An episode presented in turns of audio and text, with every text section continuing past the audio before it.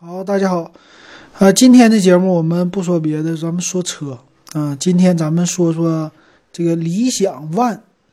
理想这个车呢，挺有意思的吧？你听这名，那最新的刚刚出来的，马上就要上市了。啊，这个理想 ONE 呢是他们家出来的第一辆车哈，这就是一啊理想。那这个车为什么叫理想呢？这是跟创始人有关系。这个创始人呢名字叫理想。啊，这个挺有意思的吧？这个和咱们之前的什么长城的魏，国外的什么福特啊，嗯、保时捷呀、法拉利呀，是吧？跟这些很多名车企啊，其实都是很像的了，以自己的名字命名。那这个理想呢，也是。那理想是谁呢？他创办的很多网站挺有名的。这位呢是一个正经的八零后，他是八一年十月份出生的一个人啊，呃，挺有梦想的。他呢在九八年的时候啊，上高中的时候就自己做了一个个人的网站，然后两千年呢开始做泡泡网。泡泡网呢是很多人最开始就看 IT 新闻的时候很喜欢的网站哈。两千年，所以他呢在高中阶段就做了这个泡泡网，所以没有上大学啊，直接就高中毕业。这泡泡网呢，后来做的不错，被收购了。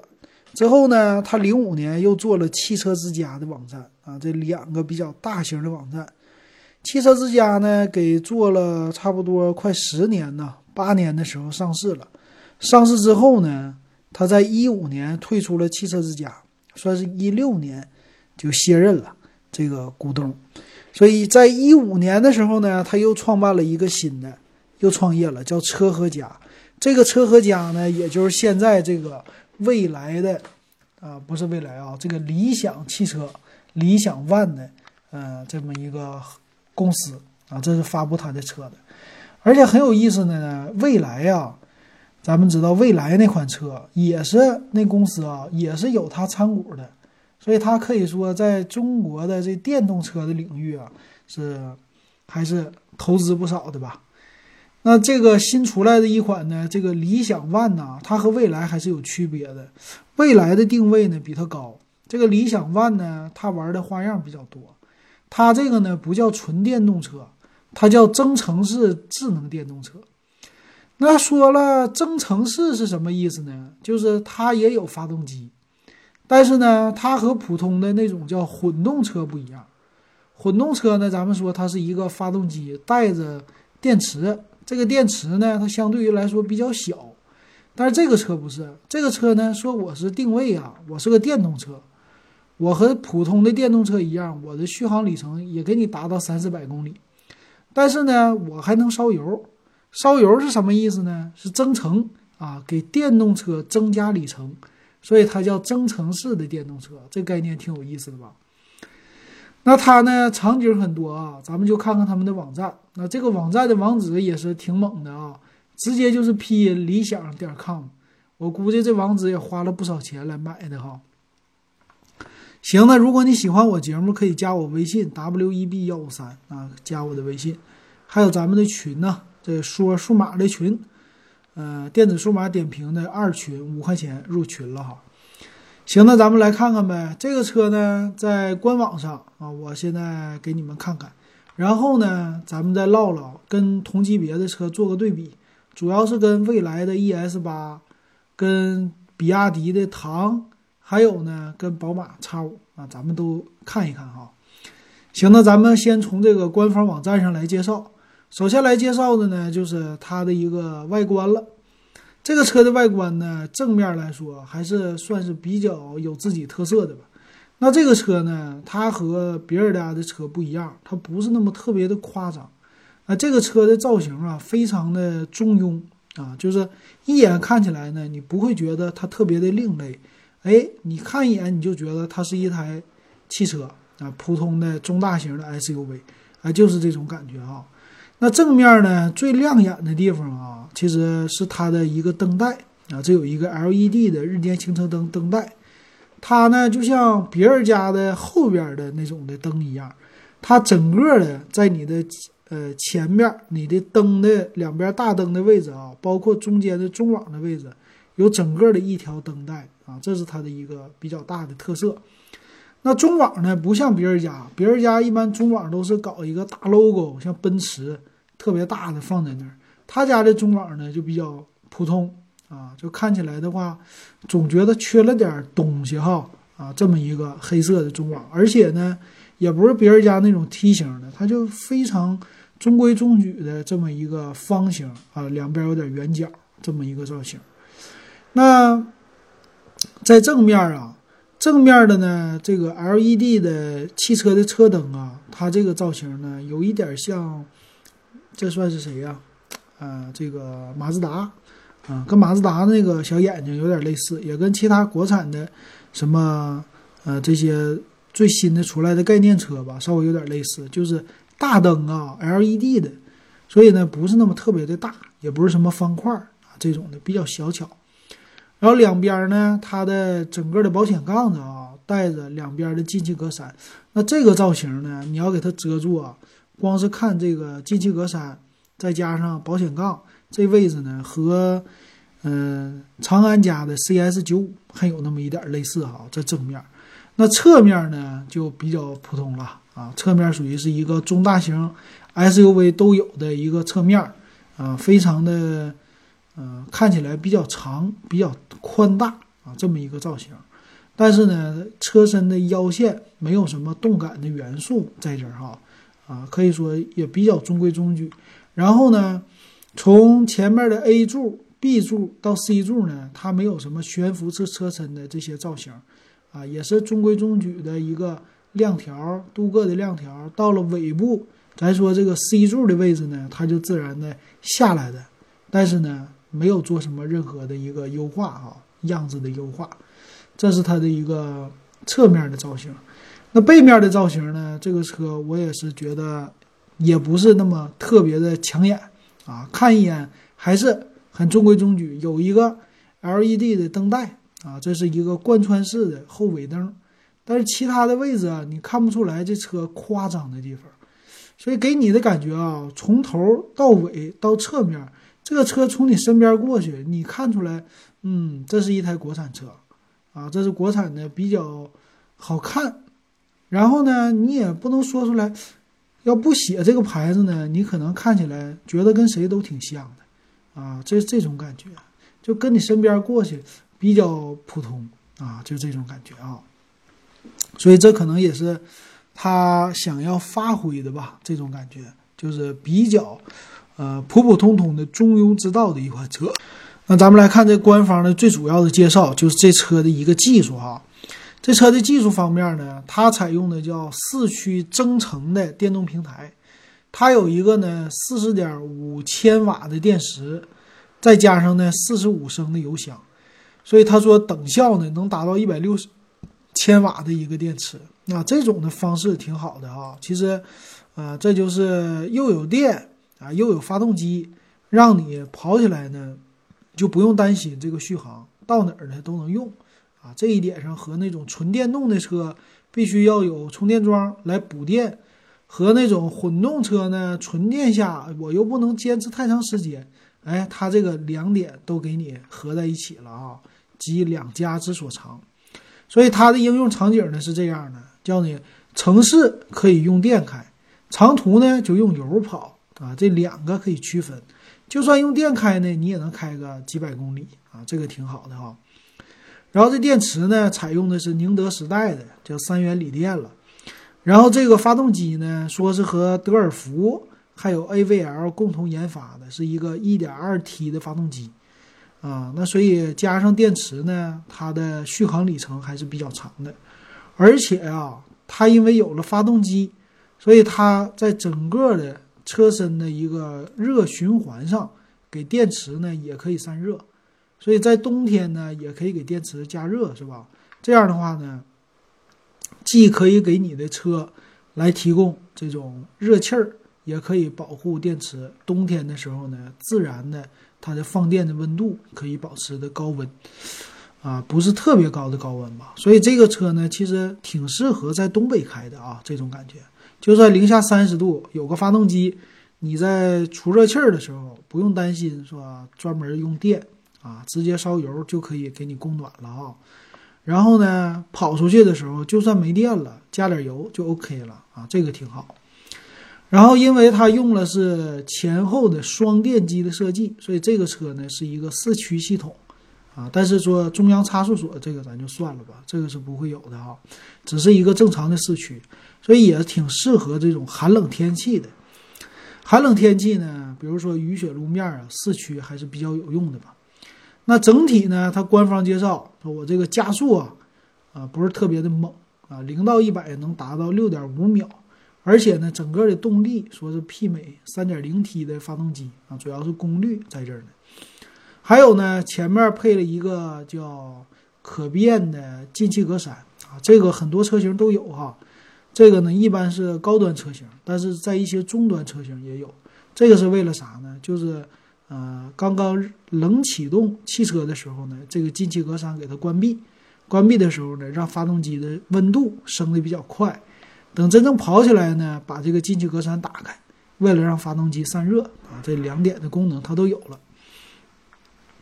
那这个车因为和普通的那种混动车型不一样，插电式混动。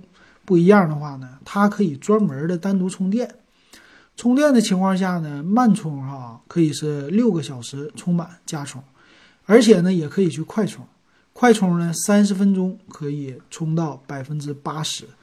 那加油呢就快了哈，加油的话四十五升的油箱你就算呗，四十五升一般加完的话可能不到三百块钱的油吧。但是呢这个车的油啊比较。呃，需要高级一点的，用的是九十五号汽油，九十二号它不支持。所以这个车呢，真正能跑的地方啊，基本上都是要在这种咱们说不是特别恶劣条件的地方啊。如果去一些西藏啊、新疆，新疆还行。去西藏的话，如果九十二号汽油，这个车可能对发动机会有一些影响啊。这是它的一个这个可以加油的部分。所以从这个部分呢，我觉得。它可以说现在比较好的一款过渡的车型，我觉得啊啊看起来，那还有什么呢？还有就是一些豪华性的配置了。那整个的车呀，正面呢它叫星环大灯啊，这个和别人家挺不一样的。还有呢，其他方面增加了一些豪华性的配置，比如说呢，在舒适性的配置上，咱先不说它的内饰的别的设计啊，光是舒适性。它提供了六座版和七座版的车型，尤其这个六座版，我们知道六座车型呢，你一般出去啊，每年的年检你可以六年免检，但是七座车呢，不好意思，就是两年你去领个呃上个线，好像是啊，所以它专门提供了六座。六座的好处呢是第二排啊，它的座椅不是三个的，是两个座的，所以叫独立的电动座椅。四项调节，所以第二排的舒适性一下就出来了。第三排呢，还是那种过渡的，就是比较啊，就是可以放倒的，当这个后备箱用的这种第三排的座椅。所以相对于来说呢，舒适性会比第二排差一些。还有呢，它的座椅采用的是纳帕的真皮啊，不是说那种仿皮的设计。还有呢，整体的呃车身的用皮皮料比较多。所以这也是在一些高端车型才用的纳帕的真皮啊，用在这上。还有一个最有意思的啊，就是它的内饰有四块屏幕啊，可以说你能看到的地方吧，这个车全都给你用上屏幕了。那整个的车身的中控啊，它的屏幕呢啊，没有任何的指针，这些纯粹的屏啊。它的造型是这样的，在你整个的仪表台上，它是三块屏幕。然后在你底下的控制区域啊，控制区域就是你挡把前面，咱们一般说出风的空调的这些的控制啊，它有一块专门的屏，所以它是一个很中规中矩的梯形的结构，而且呢非常的对称啊。它的发动机呢，啊不是它的方向盘呢也挺有意思的啊。这个车的方向盘呢，它不像别的车那样啊，它的方向盘的整体的造型按键呢都是像。iPhone 一样的，有点像 iPod 啊，啊，非常的圆润。它的整个方向盘呢也是偏圆的，然后正中间呢一个圆的喇叭，这有点像保时捷不？两边呢和特斯拉的 Model 3有点类似，都是用的圆形的按钮，而且呢，这个键子就是我们常用的，呃，这什么遥控器啊？电视遥控器常用的就四个、五个按键啊，整个是一个圆形的，中间一个 OK 键子啊。那在方向盘的两边都各有呢六个键子，一个是说单独的一个小键，然后还一个呢就是转个圈儿的和中间一个键子的这个五键的造型，所以整体看起来很圆润。那在出风口方面呢，它是因为于中间的三块屏啊，它们是紧连在一起的，所以整个的空调出风口啊，两边比较靠边儿。那中间的部分呢，也有出风口的，但是中间呢，它就比较靠下了，屏幕呢是靠上边的，这是它的一个出风口的造型啊。那最好看的当然就是这三块屏幕了。这三块屏，大家，呃，四块屏啊，大家可以想一想。第一块屏呢，就是驾驶员正前方的这块屏，这个屏幕啊，它就是正常的了，给你车上的导航啊，啊，车上的你的时速啊、转速啊这些信息的。那中间那块屏幕呢，属于是娱乐屏，那这块屏呢会提供一些车的信息呀，啊和大导航的信息啊，啊驾驶员前面有个小导航，这个是大导航，还有一些娱乐呀、听歌啊这些东西的，它放在中间。那最好玩的是呢，在副驾驶的位置也有一块屏，这块屏呢叫副驾驶的屏。这副驾驶能干嘛呢？也就是说控制一些音乐呀，哎，放一些电影，可能是啊。这个主要是呢协助正驾驶的一些操作啊，就不用去跑正驾驶那边去了，他这边就可以操作。但是肯定你要车开起来的时候不能长时间的，长时间可能晕车。那在挡把前面呢还有一块屏，那这块屏呢就是。一些啊，你比如说开关，你的空调、座椅加热、座椅通风，还有显示车门的开门这些辅助信息都放在这儿了。这是第四块屏，所以它这个造型啊，其实和看起来比奔驰好像还是屏幕更多了哈。然后和特斯拉还不同，特斯拉就一块大屏全搞定，非常的极简。它呢还不是那么的极简。所以它的这个造型很适合啊一般的这种开车的用户啊，不是说特别的，怎么说呢？特别的这种暴躁啊，特别的另类，它就不是啊，很中规中矩的这么一个样子。然后挡把也是啊，挡把的设计没有说像别人家的那种旋转的旋钮式的，它呢正宗还是一个挡把，而且呢这个挡把我看起来和哈佛的 H 九还有点类似。啊，它比较的也是中庸之道吧。啊，这个挡把看起来应该是那种电子挡把，但是呢是一个推上推下推的，还有一个 P 档的这么一个挡把哈。呃，实实在在的一个挡把放在这儿的，这是它的啊整个的一个内饰里边的造型了哈。所以它这个车型啊，很好玩的是，你整个的能接触到的面板的部分都给你包上皮了啊，包上真皮了。那这个呢，也是很多豪华车型才有的啊，别的车型没有的，它这点挺好。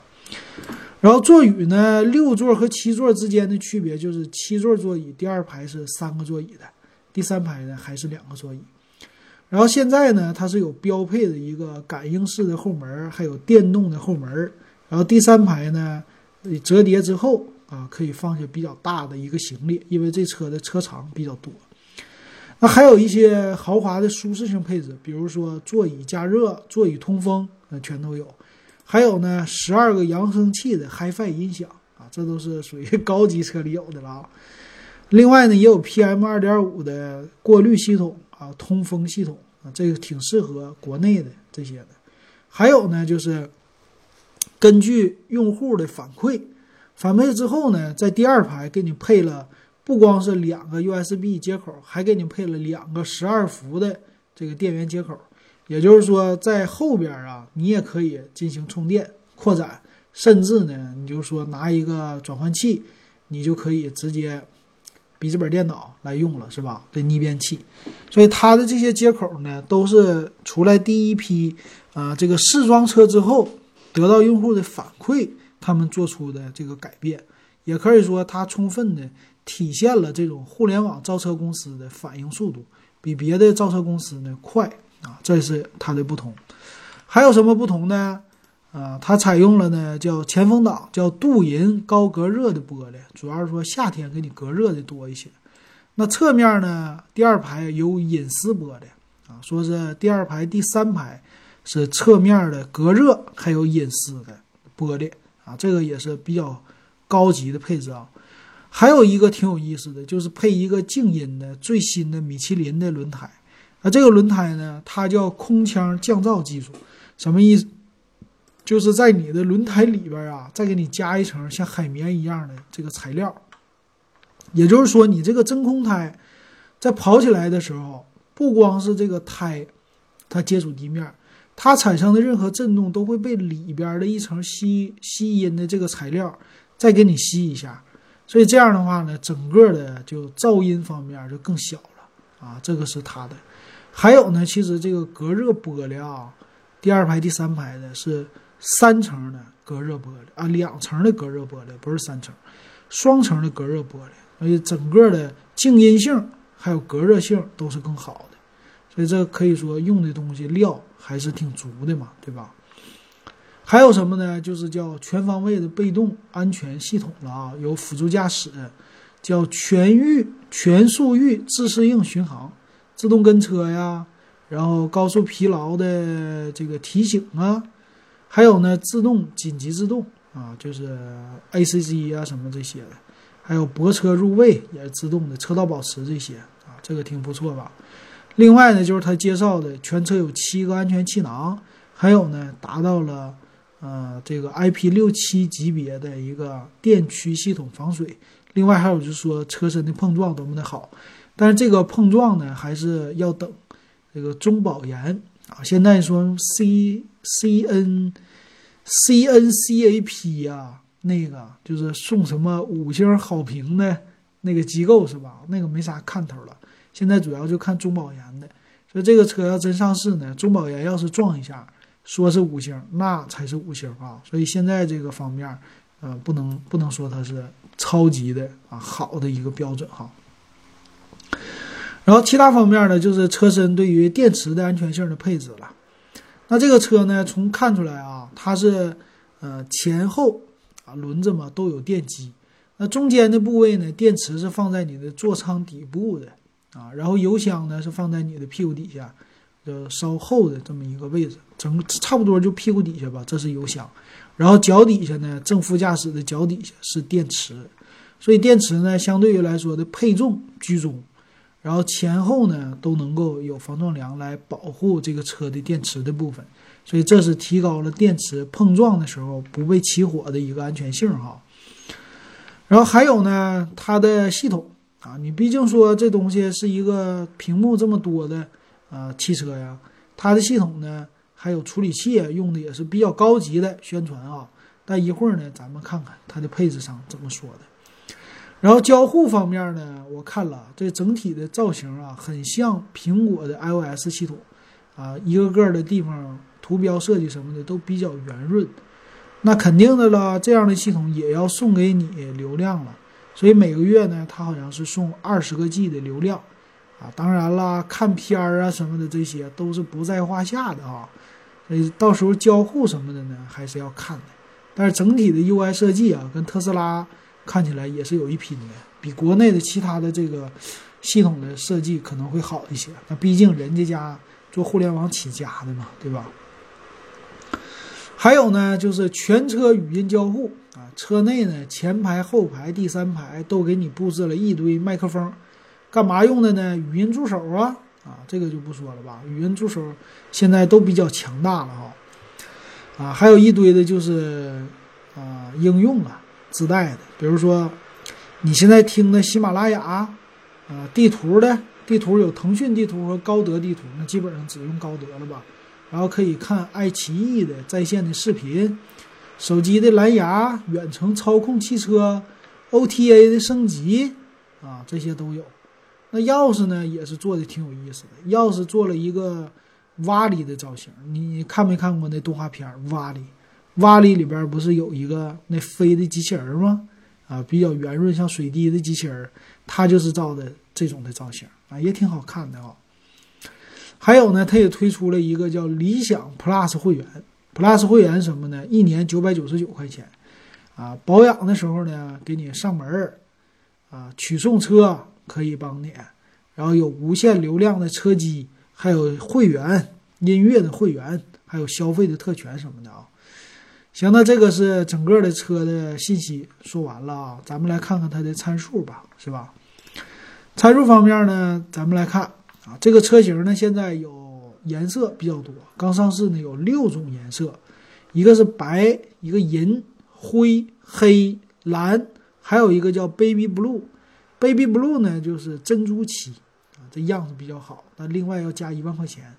那这个车呢起售价啊，补贴以后的是三十二万八这么一个车型，所以定位呢也差不多就是汉兰达那价了啊。这个大小呢应该比汉兰达大。一会儿我。对对比车型的时候，我给大家加一个，我添它一个汉兰达，啊，很多人对于丰田的汉兰达家用还是比较关注的哈，我给它添加进去。嗯，行，那咱们来看它这个车型都有什么样的一个配置吧。行，汉兰达我加完了。好，哎，这个配置表在这儿呢啊，它那个轮毂呢有三种选择。啊，轮毂呢都是二十寸的，轮胎配的是二五五五零二零的一个轮胎啊。轮毂相对来说只是颜色的一些区别啊。然后内饰呢，你也可以选，内饰呢有三种颜色，一个是白色的皮革，就纳帕的；还有呢棕色的皮革，棕色显得整体高端一些；还有就是黑色的皮革了。那相对于来说呢，白色的比较难打理，黑色的呢又太吸热。所以棕色的呢，可能显得高端一些吧。啊，这个每个人的爱好喜好不同啊。座椅的布局呢，现在刚刚十二月份就能交车的是六座的座椅，然后七座的呢，要明年一月份可以交付。那整个的车长啊，达到了五米零二啊，比较长的一个车。轴距呢，二九三五，两米九多了，这个挺长的一个轴距了哈。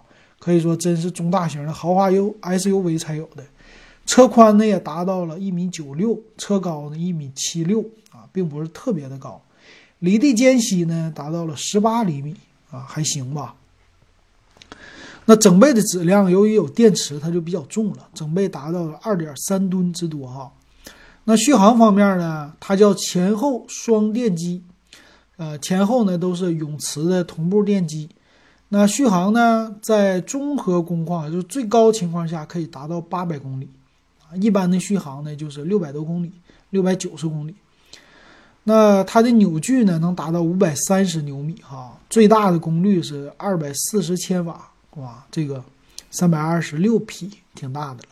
但是最高车速呢，只能达到一百七十二公里啊，会有限速的。那零到一百加速呢，不是像比亚迪那么猛了，四点九二秒什么的，不是六点五秒啊，也行哈。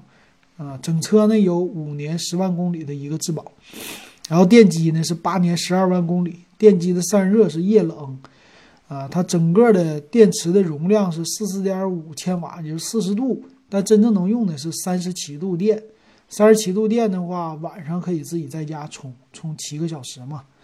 那这发动机，发动机呢，它是支持国六 B 的环保标准的，也就是最高的国六标准了，一点二 T 的发动机。啊，它不叫发动机，它叫增程器啊，叫 1.2T 的增程器加上发电机啊，就给你这车充电的。那油箱呢？四十五升的油箱，九十五号的汽油，那这个有点多了哈。啊，充电刚才说错了啊，不是七个小时，慢充呢六个小时，是七千瓦的电量啊。那前后呢都是盘式的刹车了，能量回收啊都有。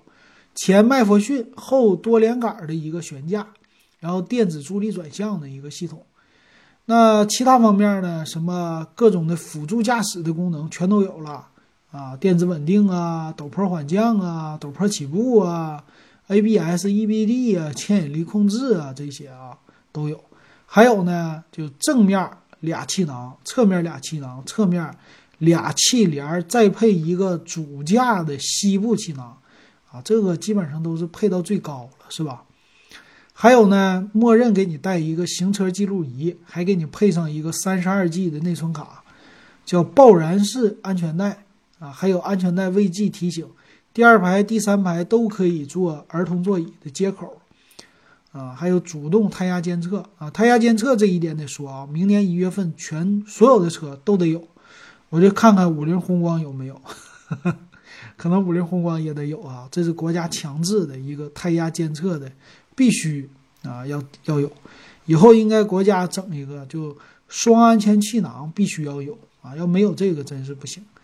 然后前面呢，因为有辅助驾驶嘛，ACC 自适应的巡航，所以前面有毫米波雷达啊，这些都有啊，还有自动泊车呀，可以说该给的功能给你的特别的全了。然后车灯呢，全都是 LED 的，车内也都是 LED 的，而且呢，车内也有氛围灯，高端配置都得有的嘛。那还有什么大天窗？天窗呢叫全景天窗加电动遮阳帘儿。四个门都是无钥匙进入，这个比较猛吧？别人家都是俩门，它四个门。还有呢，无钥匙启动，手机蓝牙也可以进入啊，手机蓝牙钥匙也可以启动，好玩吧？车顶呢还给你带了两个行李架啊，送你两个智能钥匙加一个机械的钥匙，全车车窗都可以一键升降啊，第二排隐私玻璃，整个车都是隔热玻璃。什么电动后视镜加热、折叠、记忆全都有啊，这些功能全有了。那里边还有什么呢？十二伏的电源比较多，有三个。然后车里边呢，十二个扬声器，这个豪华车呀。还有呢，USB 接口也给你一堆。USB 不光有普通的，咱们说这种大接口，也有 Type C 的接口、小接口啊，电子换挡的挡把。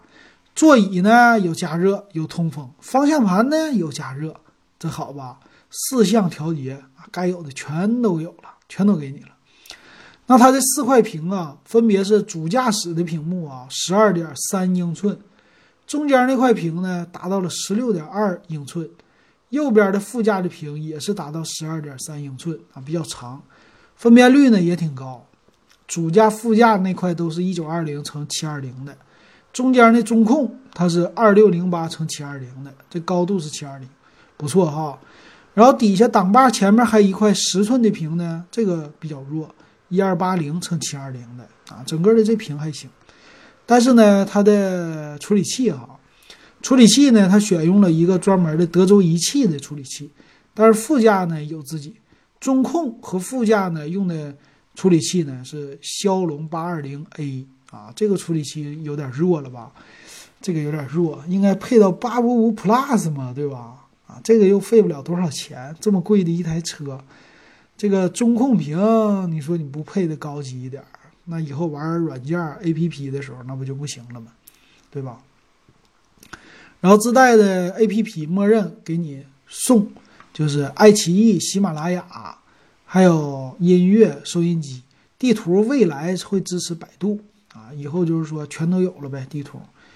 然后默认呢是赠送三年，每个月二十 GB 的流量啊，这流量挺猛啊，还有一堆语音助手。然后呢也送你家用的充电桩，现在就可以订车啊，三十二万八。所以这车型啊，简单说了一下，看起来不贵啊。你这个配置要拿到奔驰上，你没有个将近得上百万了吧，你下不来。拿到宝马上这配置，宝马 X 五哪能有这配置啊？对不对？那这配置也得一百万了。那到国内呢？你看看，国内的话，这款车型什么都有，要价才三十多万，全下来，这东西还能免购置税呢，还能送你一个绿牌呢，对吧？你一般的车卖三十多万，加上购置税，不得收你个两三万呢，对吧？这个车型全给你免了。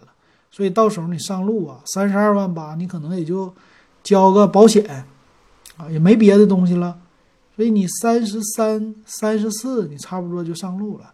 而且呢，还有，那肯定的嘛，这个卖的时候刚开始不好卖，有这些免息的贷款，所以这车型还挺诱人的哈。行，那咱们来看一下它的对比。对比呢，我找了几个。首先，一个师兄弟啊，同门师兄弟，蔚来 ES 八必须要比一比。还有呢，比亚迪唐，比亚迪唐呢，咱们呃是比它的混动车型呢，还是说比什么呢？我觉得应该是比混动吧，不要比它的纯电是吧？混动可能好一些啊。然后呢，还有汉兰达啊，汉兰达呢这个级别的家用的是比较多的了哈。家用的汉兰达呢，咱们比也不要比特别猛的吧，就比它一个最弱的啊，就两驱精英的最便宜的版本就行了，或者说看同价位吧。同价位的话，三十二万五千八有个七座的四驱至尊版啊。比亚迪呢，我们也都比啊，比它同价位的车型。然后还有一个比较猛的呢，就是宝马 X 五。宝马 X 五毕竟作为就是豪华车里边的。啊，很多人比较喜欢的车型，咱们也加入了这个对比哈。行，那咱们就来看看吧。首先呢，就对比一下这个车身的尺寸了呗。这个五款车型，那未来的 ES 八呢，它的长度啊和这个理想的 ONE 是一样的，它俩呢都是五米零二。那另外三款车型啊，比如说比亚迪的唐只有四米八七的长，汉兰达呢四米八九。这个宝马 X 五呢，看起来挺雄厚、挺大了吧？其实呢，也有，只是四米九三。所以跟这个车型比啊，他们跟它比，最大的宝马 X 五也比它短了七厘米啊，这么一个长度。宽度方面呢，它和蔚来 ES 八还真像啊，都是一米九六。蔚来 E 三 ES 八比它多了两毫米的宽。宽度方面，其他车型就不算是比它次了啊。比亚迪唐有一米九五，差了一厘米。那汉兰达呢？一米九二点五，也就差了四四厘米不到。那宝马呢？大宝马的宽度达到了两米零四啊，就两米零四毫米，也就是说两米吧啊，比它还宽了四厘米。这是宝马挺猛。那高度呢？它和 ES 八也像啊，一米七六，差不多。啊，比亚迪唐呢？一米七二。汉兰达也差不多一米七二，宝马呢最多一米七七，将近一米七八，所以宝马是个大高个儿。那这个车型比起来啊，它的整个的车身的尺寸和宝马来比不相上下，而且比宝马更长啊，比宝马的 X 五哈。那这整备的质量那就不用多说了吧，这个比较重的了。那官方的加速啊，基本上可以和宝马的 X 五的速度一样，三点零 T 的啊。二点零 T 的这个版本，那还有什么呢？发动机方面，发动机方面啊，那先不说发动机，咱们先说轴距啊，这车的轴距。轴距方面呢，蔚来 ES 八是最长的轴距，达到了三米零一。呃，其他呢，轴距最短的是汉兰达，才两米七九。那它这个车呢，六呃理想 ONE 呢是两米九三嘛，两米九三。宝马呢是两米九七。比亚迪唐呢，两米八二啊，所以比亚迪唐的轴距也不是太高啊，不太长。整备质量呢，蔚来 ES 八比它重二点四六吨啊，汉兰达也达到了两吨，所以另外的车子差不多啊，都得是两吨多的这么一个。然后油箱的容积啊，油车就比较多了，汉兰达呢都达到了七十二升了啊，这个宝马呢也达到了八十三升的一个油箱。啊，比亚迪唐呢，它是达到五十三升的油箱，所以这个车的油箱还算是比较小，不太大啊。那发动机呢，排量它是一点二 T 的涡轮增压的，然后是三缸的三缸的发动机。那比亚迪呢，配的是二点零 T，汉兰达还有宝马的这个车型最低配宝马啊，都是二点零 T 的四缸的发动机。呃，这个没啥说的吧？然后都是满足国六排放的，其中最能吃粗粮的就是比亚迪唐，它是九十二号汽油，其他车型都得用九十五号汽油哈。那这个电机方面呢，汉兰达和宝马就没有了。那电机呢，呃，蔚来 ES 八、比亚迪唐跟它都一样，双电机前后这种的造型，电池呢也是一样多，但是呢，它的电池的容量它们就不同了吧？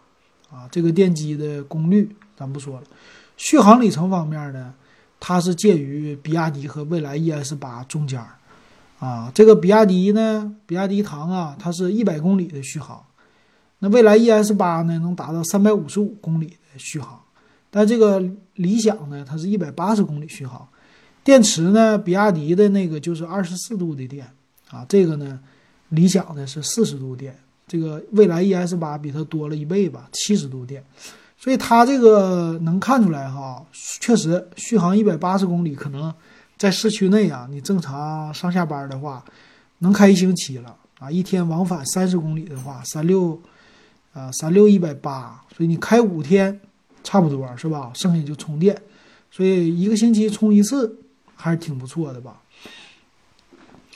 那其他方面，其他方面的这个质保和比亚迪是类似的啊，这就不说了。八年十二万公里，那这个档位呢，它是模拟的了，所以一个档。比亚迪呢不一样，双离合六个档，这是啊这种的混动车型和它不一样的啊，所以它的驱动方式应该就是直接是用这个发动机增程器给电池充电，充了电以后用电池来跑。但是比亚迪这唐呢，这种混动就不一样了。混动是是什么呢？混动是直接发动机来驱动，然后要么电机来驱动，这两个互相切换的，所以它叫增程式，这个不同。